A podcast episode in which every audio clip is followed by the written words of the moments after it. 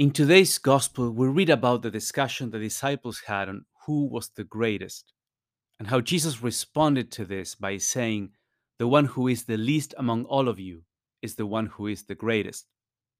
Let's try to make sense of this paradoxical phrase of the Lord. First, it's important to notice that what underlies this argument about who is the greatest is the capital sin of pride, which is at the root of almost every sin. Because pride can fuel other temptations like envy, anger, lust, greed. Pride can be the root vice in people who are openly rejecting God and disregard the voice of their conscience. And it can also be the root of sin in faithful believers.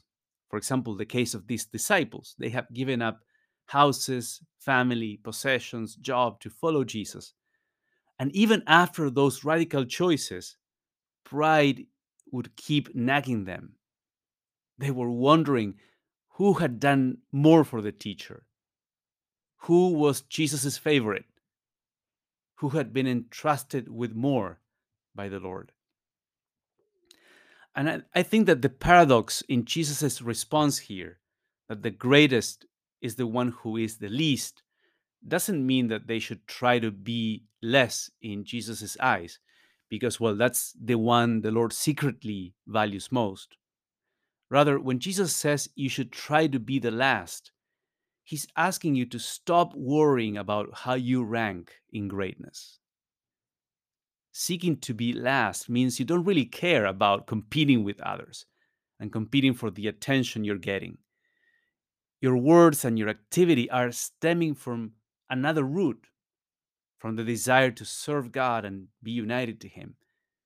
And when that's the case, then you help and support other people because they belong to Christ.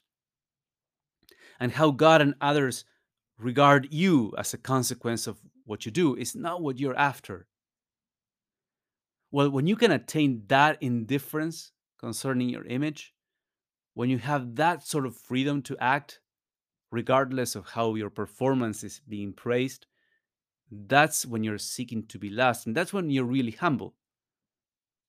And that's what true greatness is about. That's the greatness of the saints. Why do you think it's important to be freed from pride?